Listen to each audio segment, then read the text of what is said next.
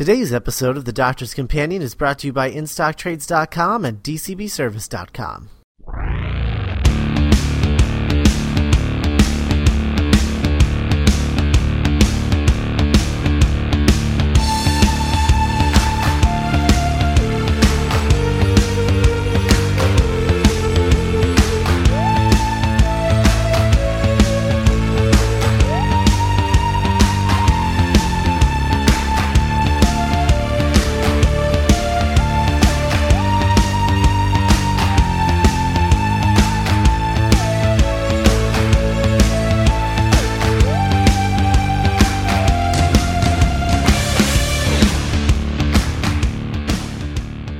Hello and welcome to another episode of The Doctor's Companion. I'm Scott Corelli. And I'm Matt Smith, but not that Matt Smith.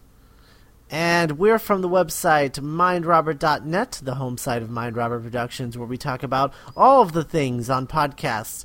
Like this one, The Doctor's Companion, where we talk about Doctor Who, and our mothership podcast, The Mind Robbers, where we talk about everything else. And if you like our shows, review them specifically on iTunes. If you have questions, comments, concerns, or any other sort of cool stuff you feel like sharing, then you can email us at podcast at mindrobber.net and we might read them on the show. And if you want to start a discussion, add it to the comments on the website mindrobber.net so everyone can know what you're thinking.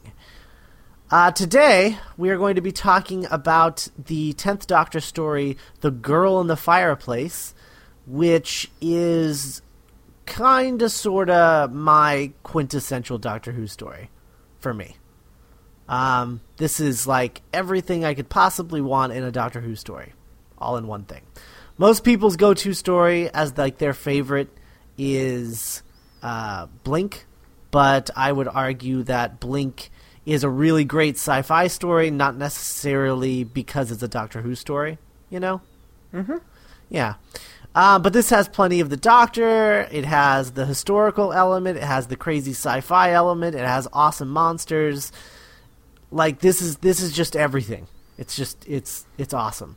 Um, so, uh, what what's what what kind of background and significance do you have for this one?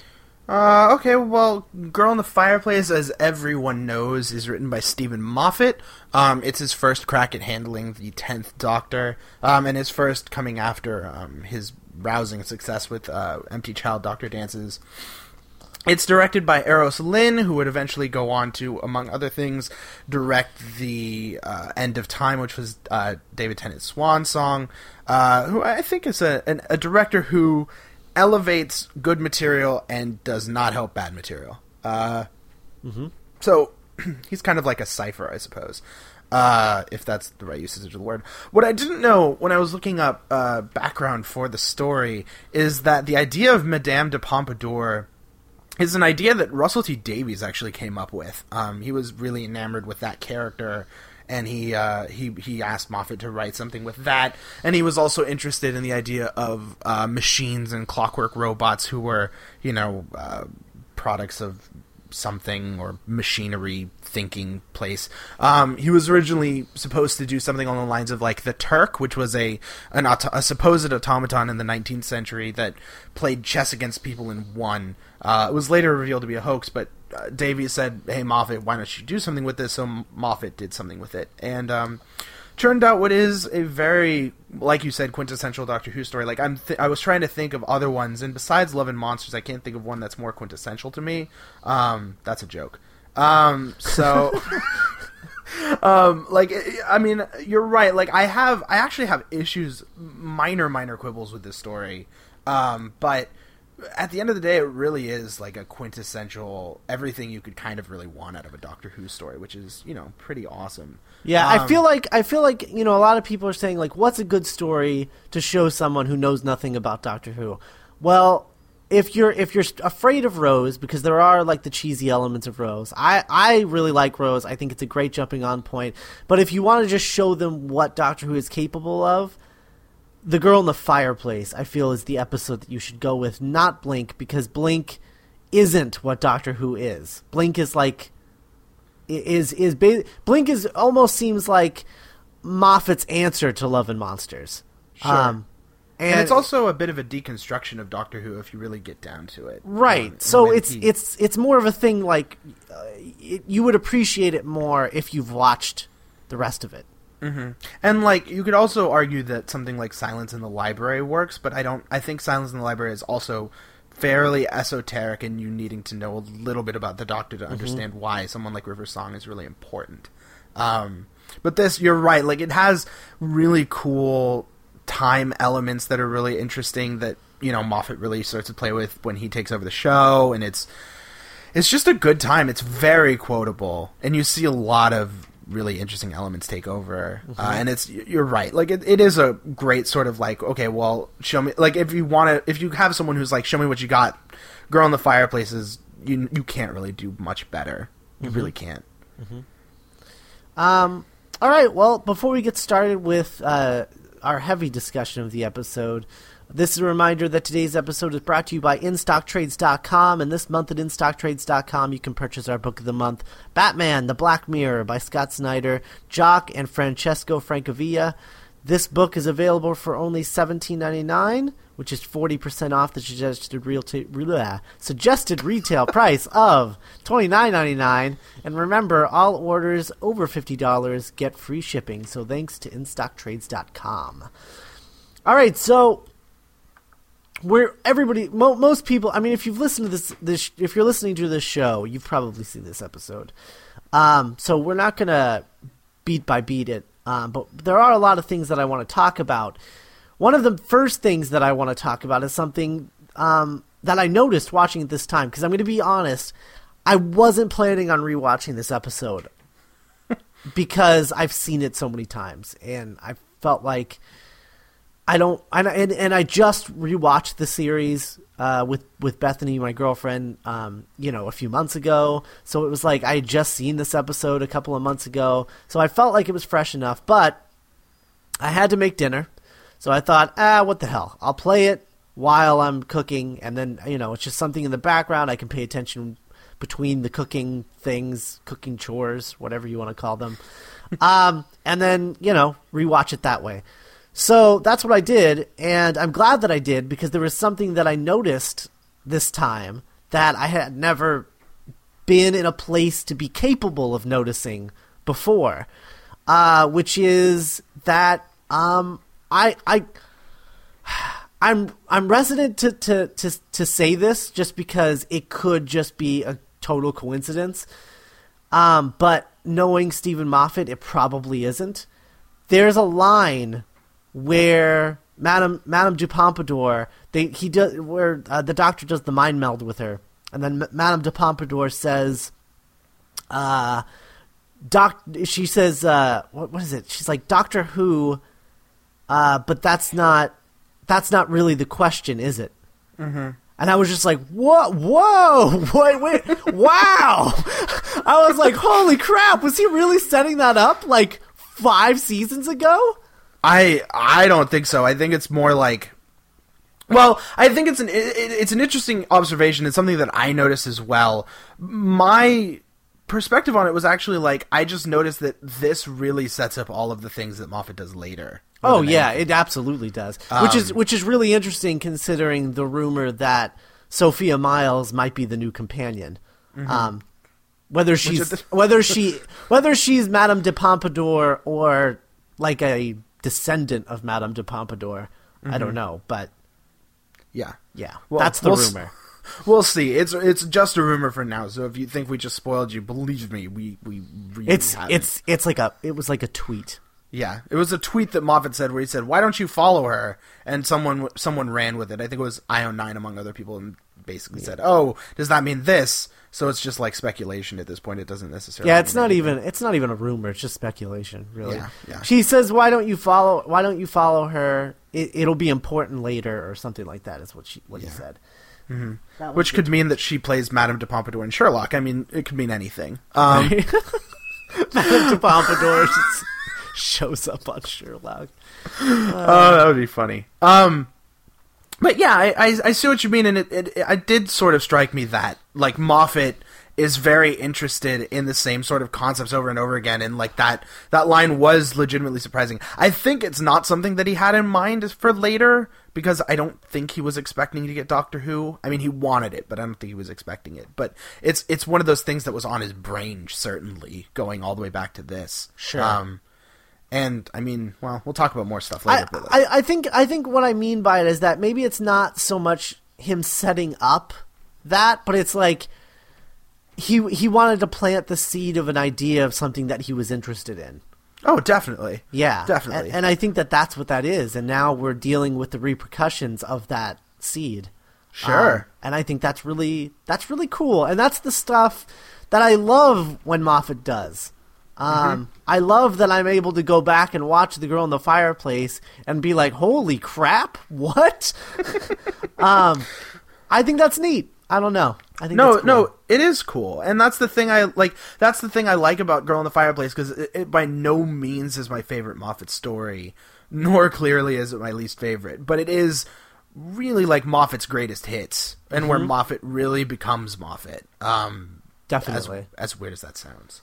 Because and one of those things um, is obviously that the uh, the comparison between Madame de Pompadour and Amy Pond, I don't think is lost on anyone. Certainly not anymore. no. so I mean they're they're practically the same character, uh, or at least it's a it's a lot of the same concepts of. You know, I'm a kid and now I'm an adult and you're back and you've been gone again for a really long time, but you're back. Um, And I'm kind of into you and stuff. right, right, yeah. I- I'm, I'm, I'm weirdly attracted to my invisible friend. Um, that's and it, yeah, all of the, all of those concepts, all of those jokes are all done again with Amy.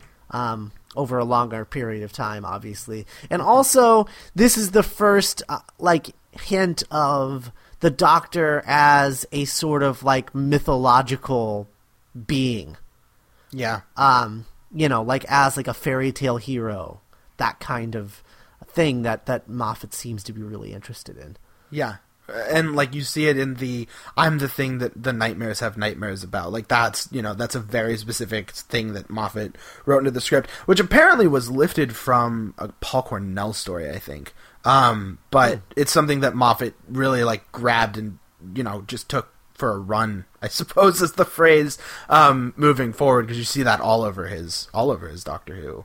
Um, uh, but yeah, the Amy Pond thing was interesting. I thought the um, I think that actually really interested me this time was uh, Moffat in interviews has said that River's song came about because he was really interested in finding a character who knew the doctor. Like what if what if we were taking the twist on someone knows the doctor uh, from the past and just said well this person knows the doctor from the past but the doctor doesn't know from the past. It's an interview sometime. He said that. And it, it made me really think about the way that moffat plays with the doctor's romantic entanglements um, and how uh, Madame de Pompadour is not just an Amy Pond character, but is also a River Song character in a lot of ways because uh, she is a very you know temporally displaced character. She doesn't meet the Doctor. She meets the Doctor in the right order, but it's never correct.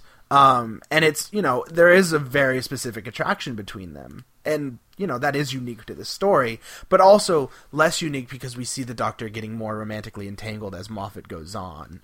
Um, and I just I don't know I thought that was really interesting. Uh, I don't know if you noticed it.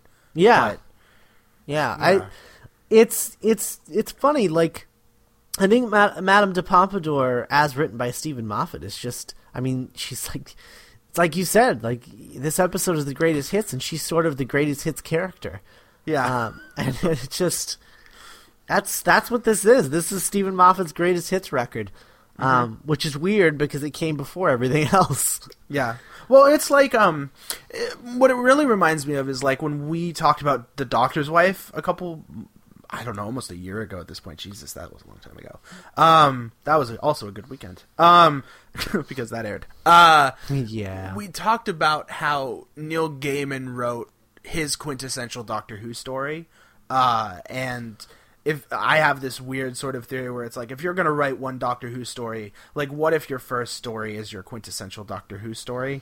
Uh, and it's actually it's it's it's really kind of true if you look at someone like Robert Holmes. Like Robert Holmes wrote The Krotons, which is a weird quintessential Doctor Who story for Robert Holmes. Um, but I feel like I mean I, I also just like like you I've slightly been rewatching things because my roommates ne- one of my roommates has never seen Doctor Who, so we're slowly trekking through the first season, and we watched Empty Child one night.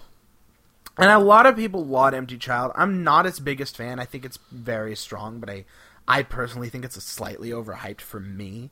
Uh, but I think that you see the stuff that Moffat does in Empty Child, but I think that like this is like where he really just like you know, like we said, like he dials into that in ways that the Empty Child never could have because it's not. I mean, for one thing, it does play a lot with adults and children, which Moffat is clearly interested in based on his his current run. But it's also like it's not quite as good as this is because this is, I, like we're saying, much more greatest hits.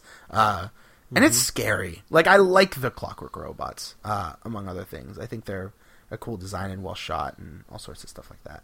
Um, so thoughts, thoughts, thoughts, place. Um, I'm just talking at this point, waiting for you to jump in. yeah, no, I, I agree with everything you're saying. Um, yeah. Uh, except that you know I like Empty Child a little bit better than you do. Sure. Um, well, but even I, even the even the concept of the Doctor dancing is redone in this. Yes, which... It's just so it's so funny how many concepts in this episode are done before or later in yes. by Steven Moffat. It's just it's it's astounding. The banana thing was is a is a is a repeat. The dancing thing is a repeat. Uh, I mean the the mind meldy thing, which I wasn't aware was a thing. Yes. Uh, until this episode, and then was done later in the Lodger. I think was the next time it was done. Although slightly differently and more yeah. violently. right. Um, um, yeah, but I noticed I noticed the dancing thing too, and it's really funny because like one of the things that we've been harping on Moffat for lately is the way that he recycles ideas, and I'm not upset with myself for not noticing, but it's like because well, he could get away with it a lot more when he's only doing one story a season. Right. But man, did they talk about dancing for a whole scene in this? Yeah, yeah. Which was it's just it's it's just so funny. Like he's really into the into the repeat gags, and like another thing that he does is take a decided finds a way to make a decidedly uncreepy thing creepy.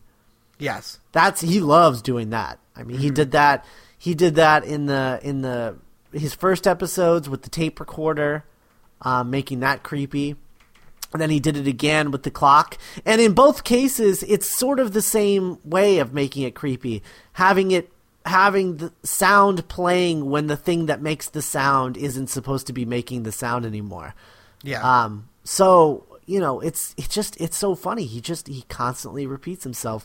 But regardless, that doesn't make this episode any any like worse for it. I don't think. No, no, absolutely not. And that's but that's the thing is like tricks only work so long as we we don't catch on because every time I watch this, I I always forget that the clock isn't supposed to be sounding in the room every time, no matter what. Yeah. Um, and I think that like the thing that angers me more about Moffat now as opposed to Moffat then is like Moffat can get away with the sound trick because the sound trick is uh, a subversion of what you're expecting. Uh, and like as so long as Moffat is able to subvert expectations, he is able to do a good episode. But what Moffat's doing now is not subverting my expectations and is thusly failing, in my opinion. So mm-hmm. like that's the thing that really gets to me. And like I said, like Moffat doing one story a season allows him time to develop that story, to get it right, to to tell it really well, and um, to make it so that we don't notice him pulling the same tricks over and over again. Uh, and I I like that, and it makes me kind of miss him as a one hit wonder because I like well not one hit wonder, but one hit per season wonder. Um, I, and I kind of miss that, but at the same time, it's also I don't know. It's it's nice. It's nice going back and revisiting and saying, "Oh no, no, no! This guy is really a great Doctor Who writer." I just have fallen away from that a little bit.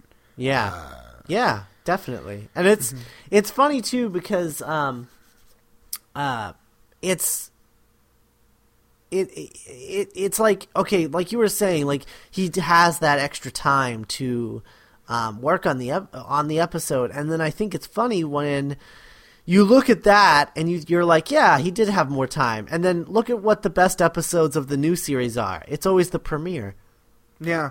That's the episode that he had the most time to write. and whenever he's crunched for time, it ends up not working. And I, I mean, you could see that in the Christmas special. Like, I mean, we talked about it when we talked about the Christmas special, but he was really pushed for time on that. Like, and I Uh-huh. mean, I don't. I mean, I, I I'm all, I'm slightly speculating, but I'm also basing it on things that I've been I saw online from him.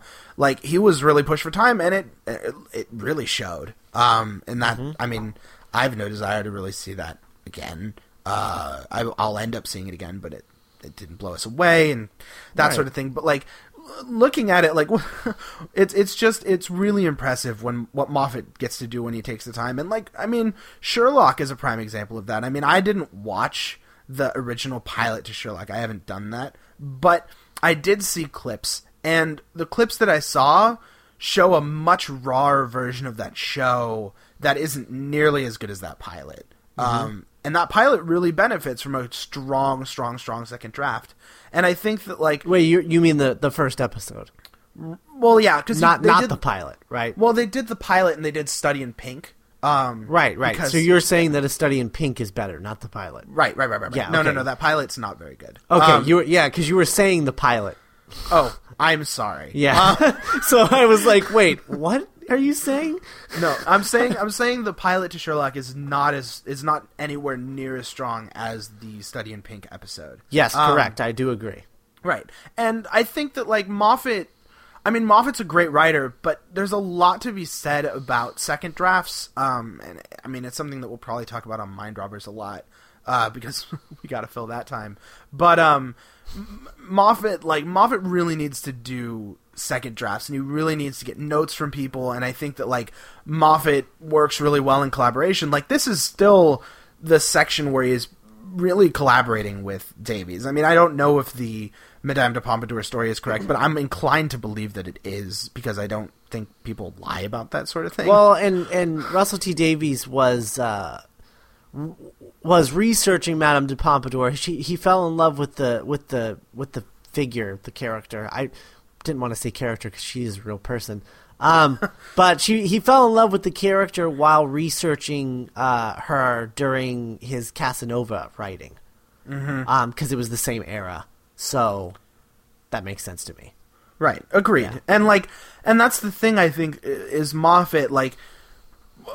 It it just works. Like he he turns a great idea into a better idea, and this is still the point where he's getting notes from Davies, um, and he's and he's still you know like by the time he hits uh, Silence in Library, like Davies is just like I don't give him notes. I just let him write the script and send it off to the like I don't I just read it, which I think is really funny. But like Moffat here it's nice to see him early on and like really like a really hungry Moffat I think is the phrase I'm looking for because Wedding of River Song I mean uh, comparing that to this they're they're they're written by two completely different people but like him in River in Wedding is much more complacent and not as interesting and not as hungry as he is here. Like this is still the guy who's been waiting to write for Doctor Who all his life, and that shows in the greatest hits of this all. And I like that, and I Mm-hmm. Yeah. wish he would be hungry again. Yeah, Uh, because the the wedding stuff is uh, lazy Moffat. I mean, it is. It felt like It's- a first draft. It felt like Yeah. we were watching a first draft, which Yeah, is and it's and it's greatest hits, but in a completely different way. yeah, Um, but like this is all good. I mean, if I have one complaint, well, I have actually two quibbles. Well, Okay. three. Um, All right. The first, I'll just get away out of out of out of right off. I think that Euros Lyn does a, does a very strong job directing this, but I don't like the color palette. I think it's too techno for me. Um, and maybe that was like my TV or something, but like the the blues are really blue and the greens are really green, and I don't.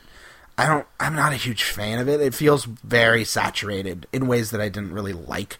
Um, uh, that's I just can me. see that. I can see Yeah. that. And I, I mean, I like, I like something that's a bit more muted. I mean, this also, I mean, it's also very specific. I mean, this Euros Lyn also directed Tooth and Claw, which is arguably the best looking story in the season because it's. I mean, I love the color, color palette on Tooth and Claw. Um, it's so like muted and and movie like, you know. But here it's very garish, and I'm not huge on that. Um, I find the character of Madame de Pompadour. I, I like her as a character, but I also feel like this is this is really the first tragedy of Moffat's idea that all stories can need can, don't need to be any longer than excuse me 45 minutes uh, because she really doesn't do a whole lot in this story uh, like at all uh, and I and I I find that slightly problematic given that she's ostensibly the title character mm-hmm. and I, I think that I, I don't know. I feel like I, I, I question because it's hard to see a story as being longer when you have it all in front of you. Like, how could they stretch this out? Um, you know what I mean? Right. I don't. I just don't think it would be as wonderfully chaotic. Sure. As it is here. Sure. Um. I mean, I I agree. I also, but I think that as a as a point of problem for me, it also means that the doctor falls in love with Madame de Pompadour because he's enamored with her, and that's kind. It, I mean, it's a cheat. It's a huge, huge cheat, and it's something that really kind of sticks out at me ever since I, I see it. I understand what they're going for, and I'm willing to concede them the point and be like, okay, well, I'll just go with it. But I also I feel like the lack of time spent on it means that he's only in love with her by reputation, and she's in love with him because she likes I don't. I don't. I don't know necessarily that he's in love with her. I think he's enamored with her.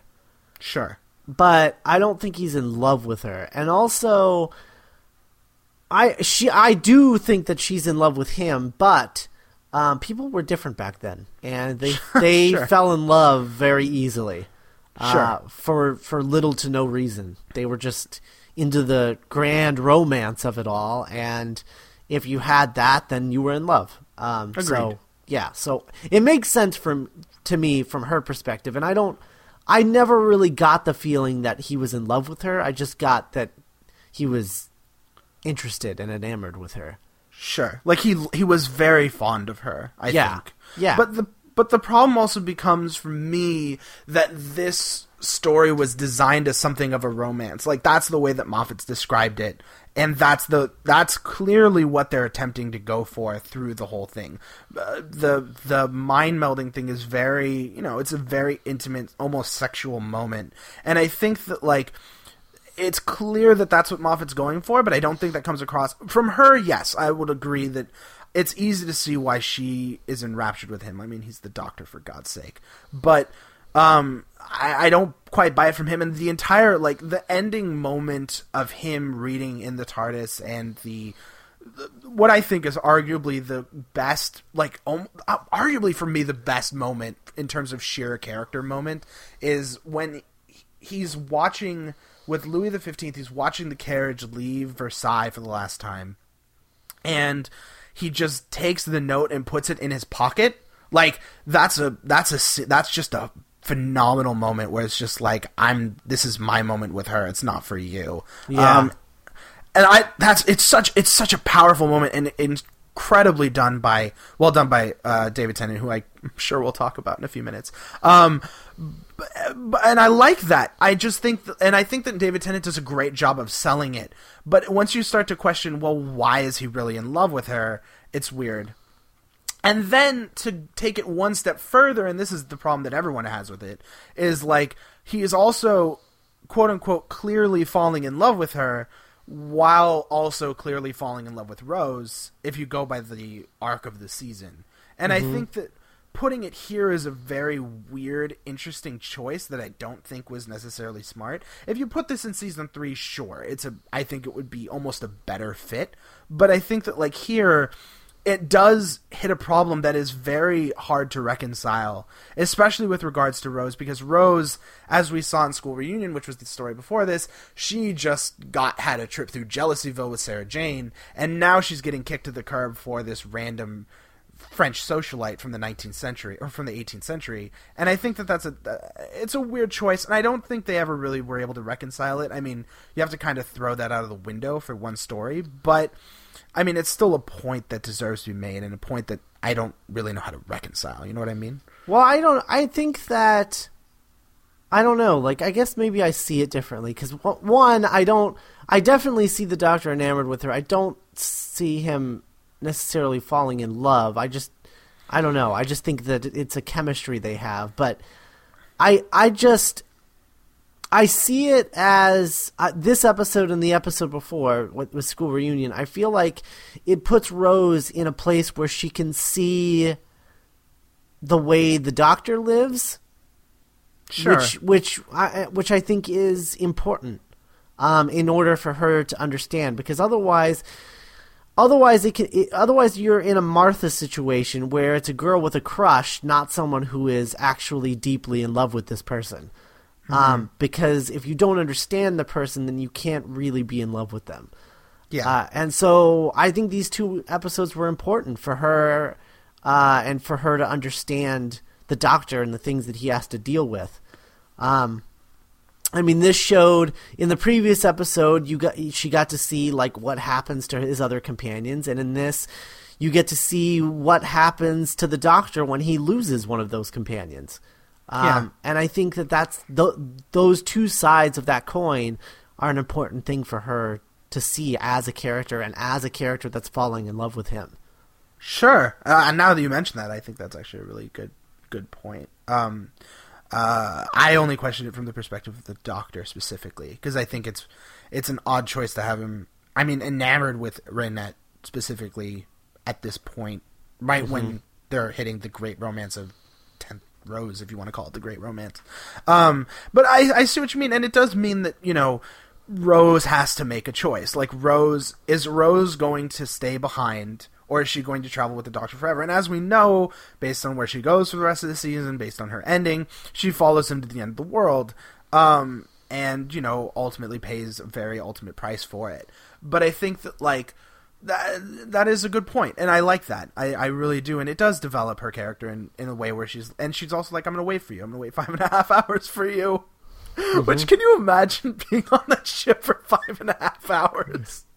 Just like, what are we going to do? Just like bored We're out stuck here mind. forever. Five and a half hours of literally like thinking, are we gonna? Uh, we're stuck here forever. Like, should we? Should we go and just like try to talk to the TARDIS?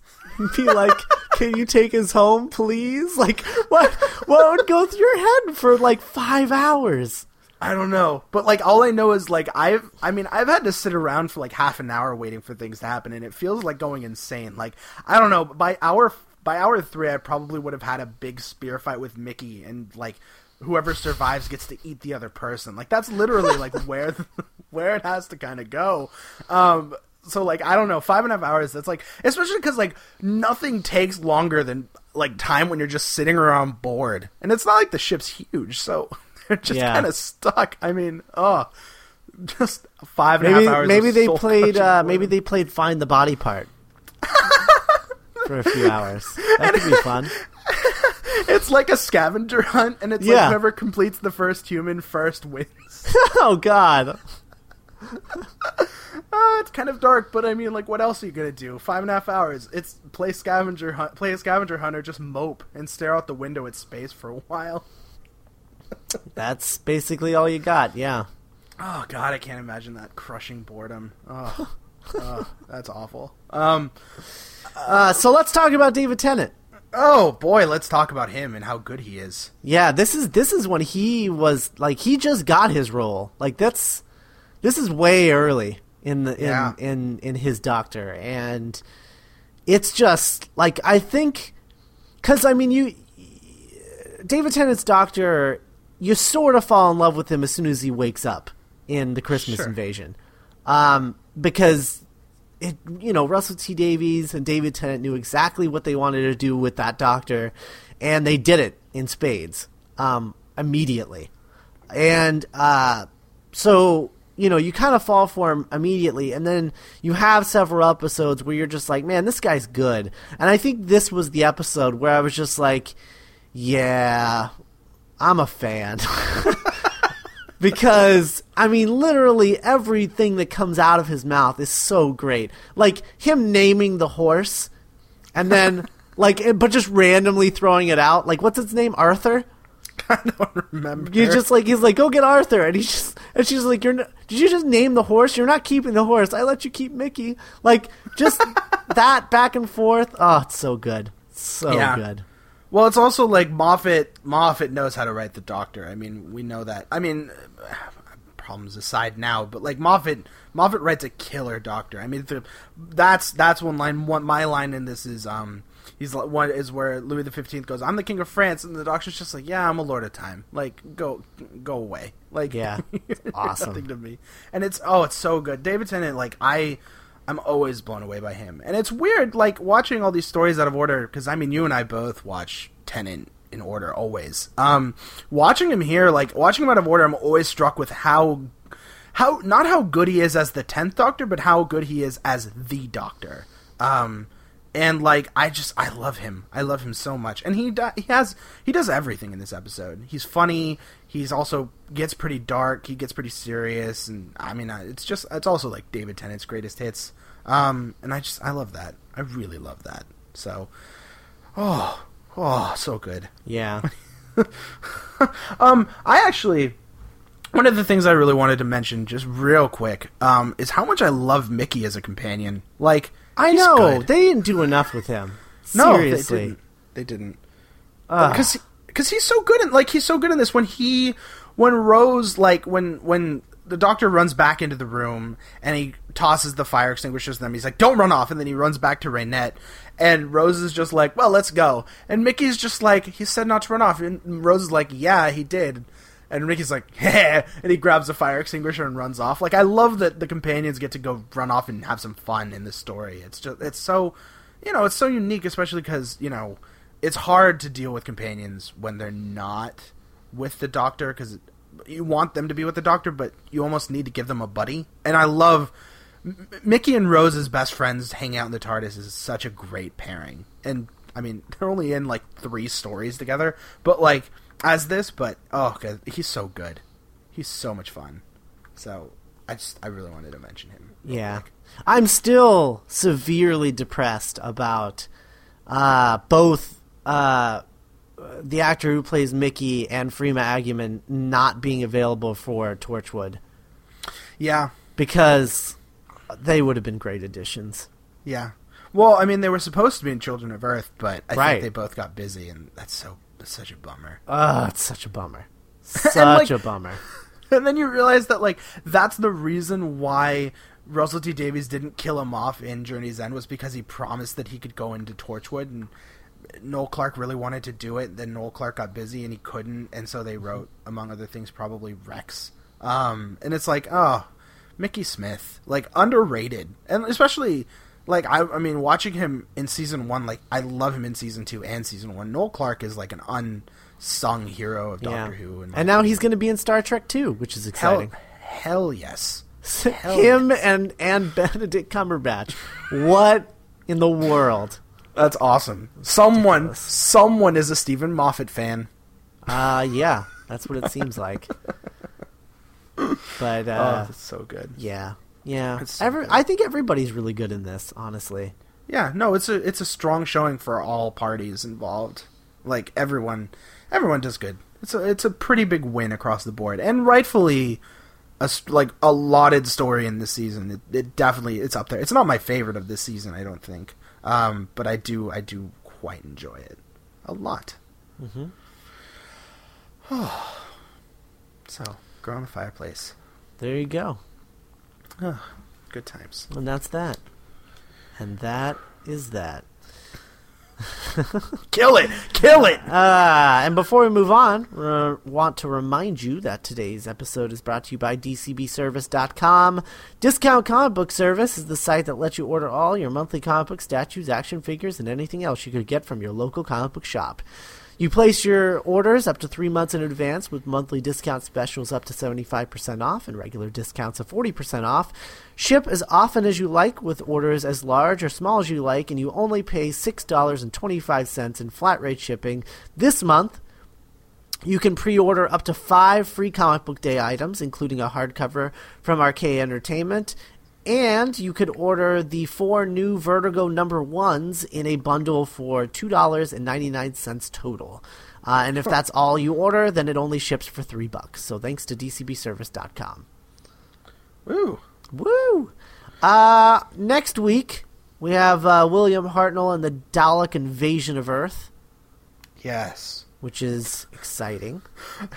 Yeah. Uh, one thing I'll say about this one because I just have to mention it before we go there. Um, uh, if you want a Dalek story where the Dalek's plan is, uh, pardon the language, but batshit insane, you need to watch the Dalek Invasion of Earth. Because, because I, I mean, Scott, I know, I'm pretty sure you don't know what the Daleks are doing in it, but it is, I mean, they invade Earth, but there's a reason they invade Earth. The reason they invade Earth is the most batshit crazy thing I've ever heard of in Doctor Who.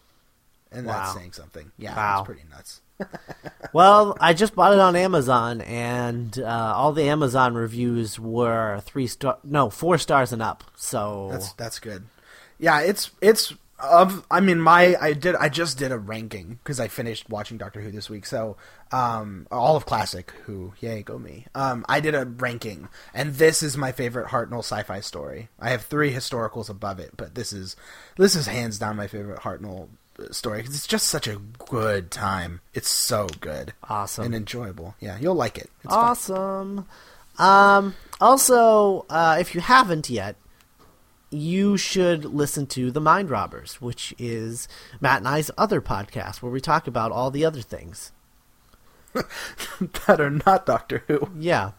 Um, and you should listen to that because it's fun. And it's just us talking about whatever. In episode one, we talked about our favorite films of 2011. In episode two, which was just released uh, this past week, we talked about uh, all uh, of our favorite sh- TV shows of 2011. And next week, we're going to be talking about Sherlock Series 3, as well as our Book of the Month, Batman the Black Mirror. Um, and Sherlock Series 3, huh? yeah.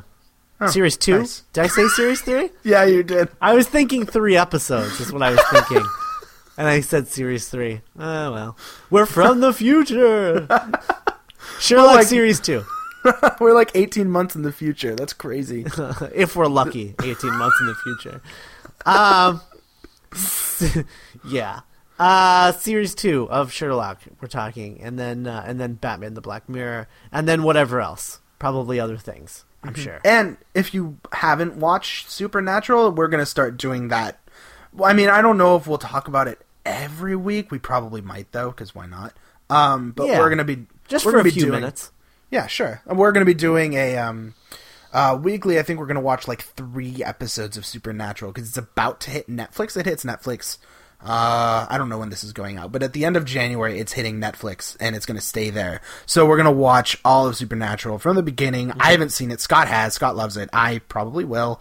Um, so if you want to watch Supernatural and you haven't, play along with us on the Mind Robbers. Three episodes a week. It's not that bad. And I think if we if all works out, we will be caught up by the end of the year, which is insane. Um, or I will because I, I'm, I'm already caught up, Yeah, well, and the last episode was incredible. So you said. Yep. So you said. No, no, no. I've watched episodes since we last talked. Oh, nice. Yeah. It's, Oh, that's right. God, that show's so good. I can't wait to get to it. It boggles my mind that they are are seven seasons in and they're still finding new stuff to have episodes about. Like yeah, that's that's crazy. it's incredible. It's incredible. All right. Anyway, Yeah.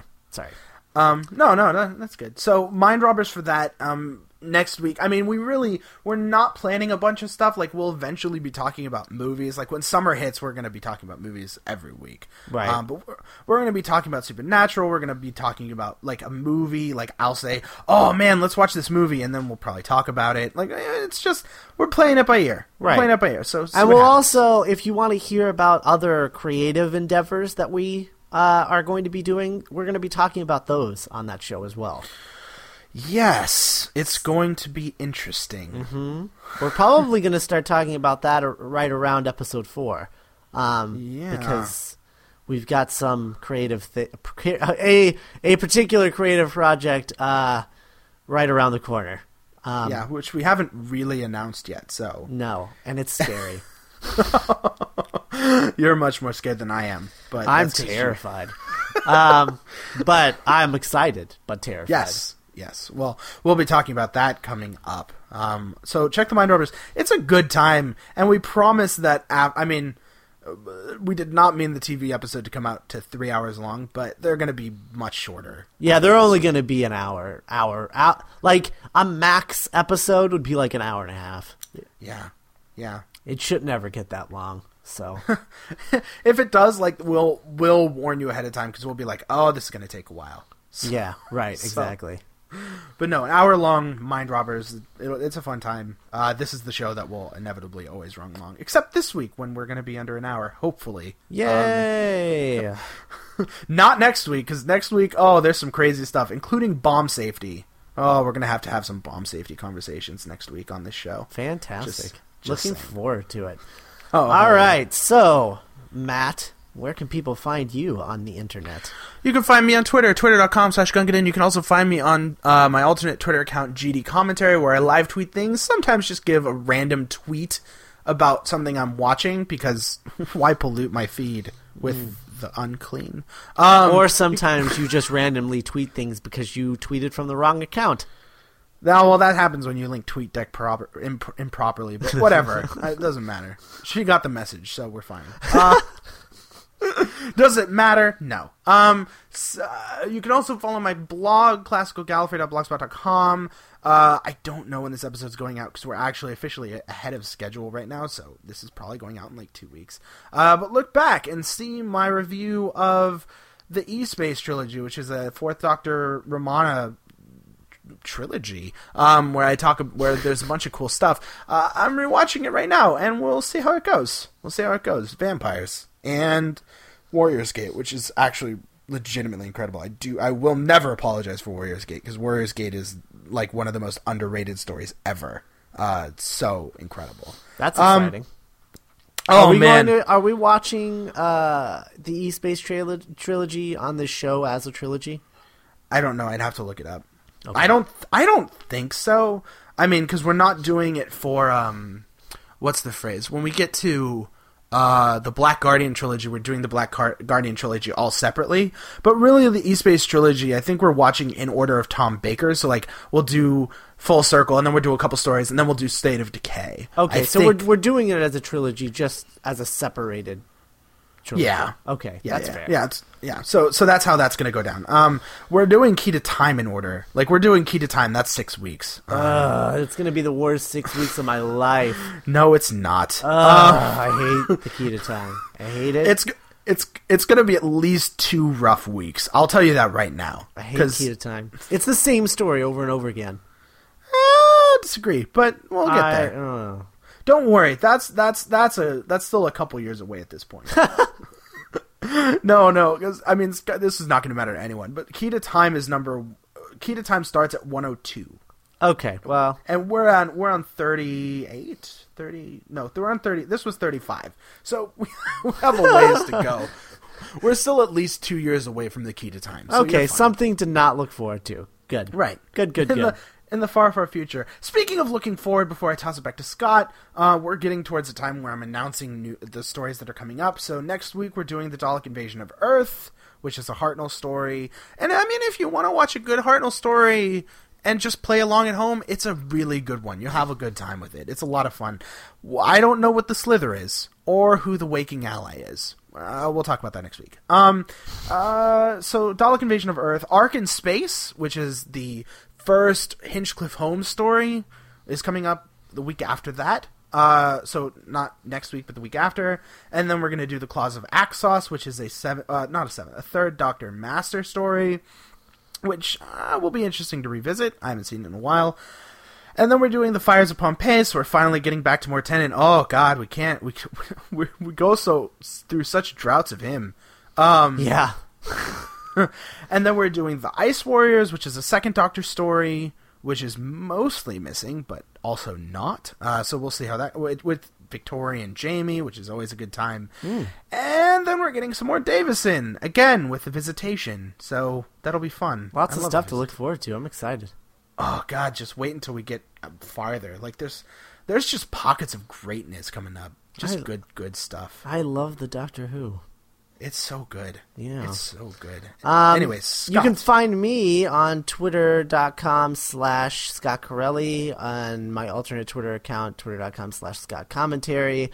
Also, uh, mindrobber.net. Uh, mo- this most recently, I posted a well, not recently from when you guys hear this, but if you take a look back a few posts, um, I posted a playlist of my favorite uh, of like a couple of tracks off of all of my favorite albums of 2011.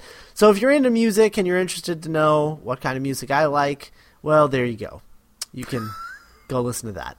Um, uh, so that's there, and then uh, obviously the Mind Robbers. Uh, you can always find us both there, and it's awesome.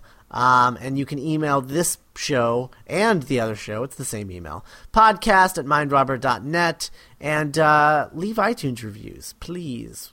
And thanks to everyone who left iTunes reviews for the Mind Robbers. But if you haven't listened to the Mind Robbers yet, and you go and check it out, after you listen to it, leave a review, especially if it's a good one. good reviews are good. Yeah, Good reviews are good. by definition, good reviews are good. The adjective is the same. All right. All right. And with that, we'll see you next week. Bye. Bye, guys.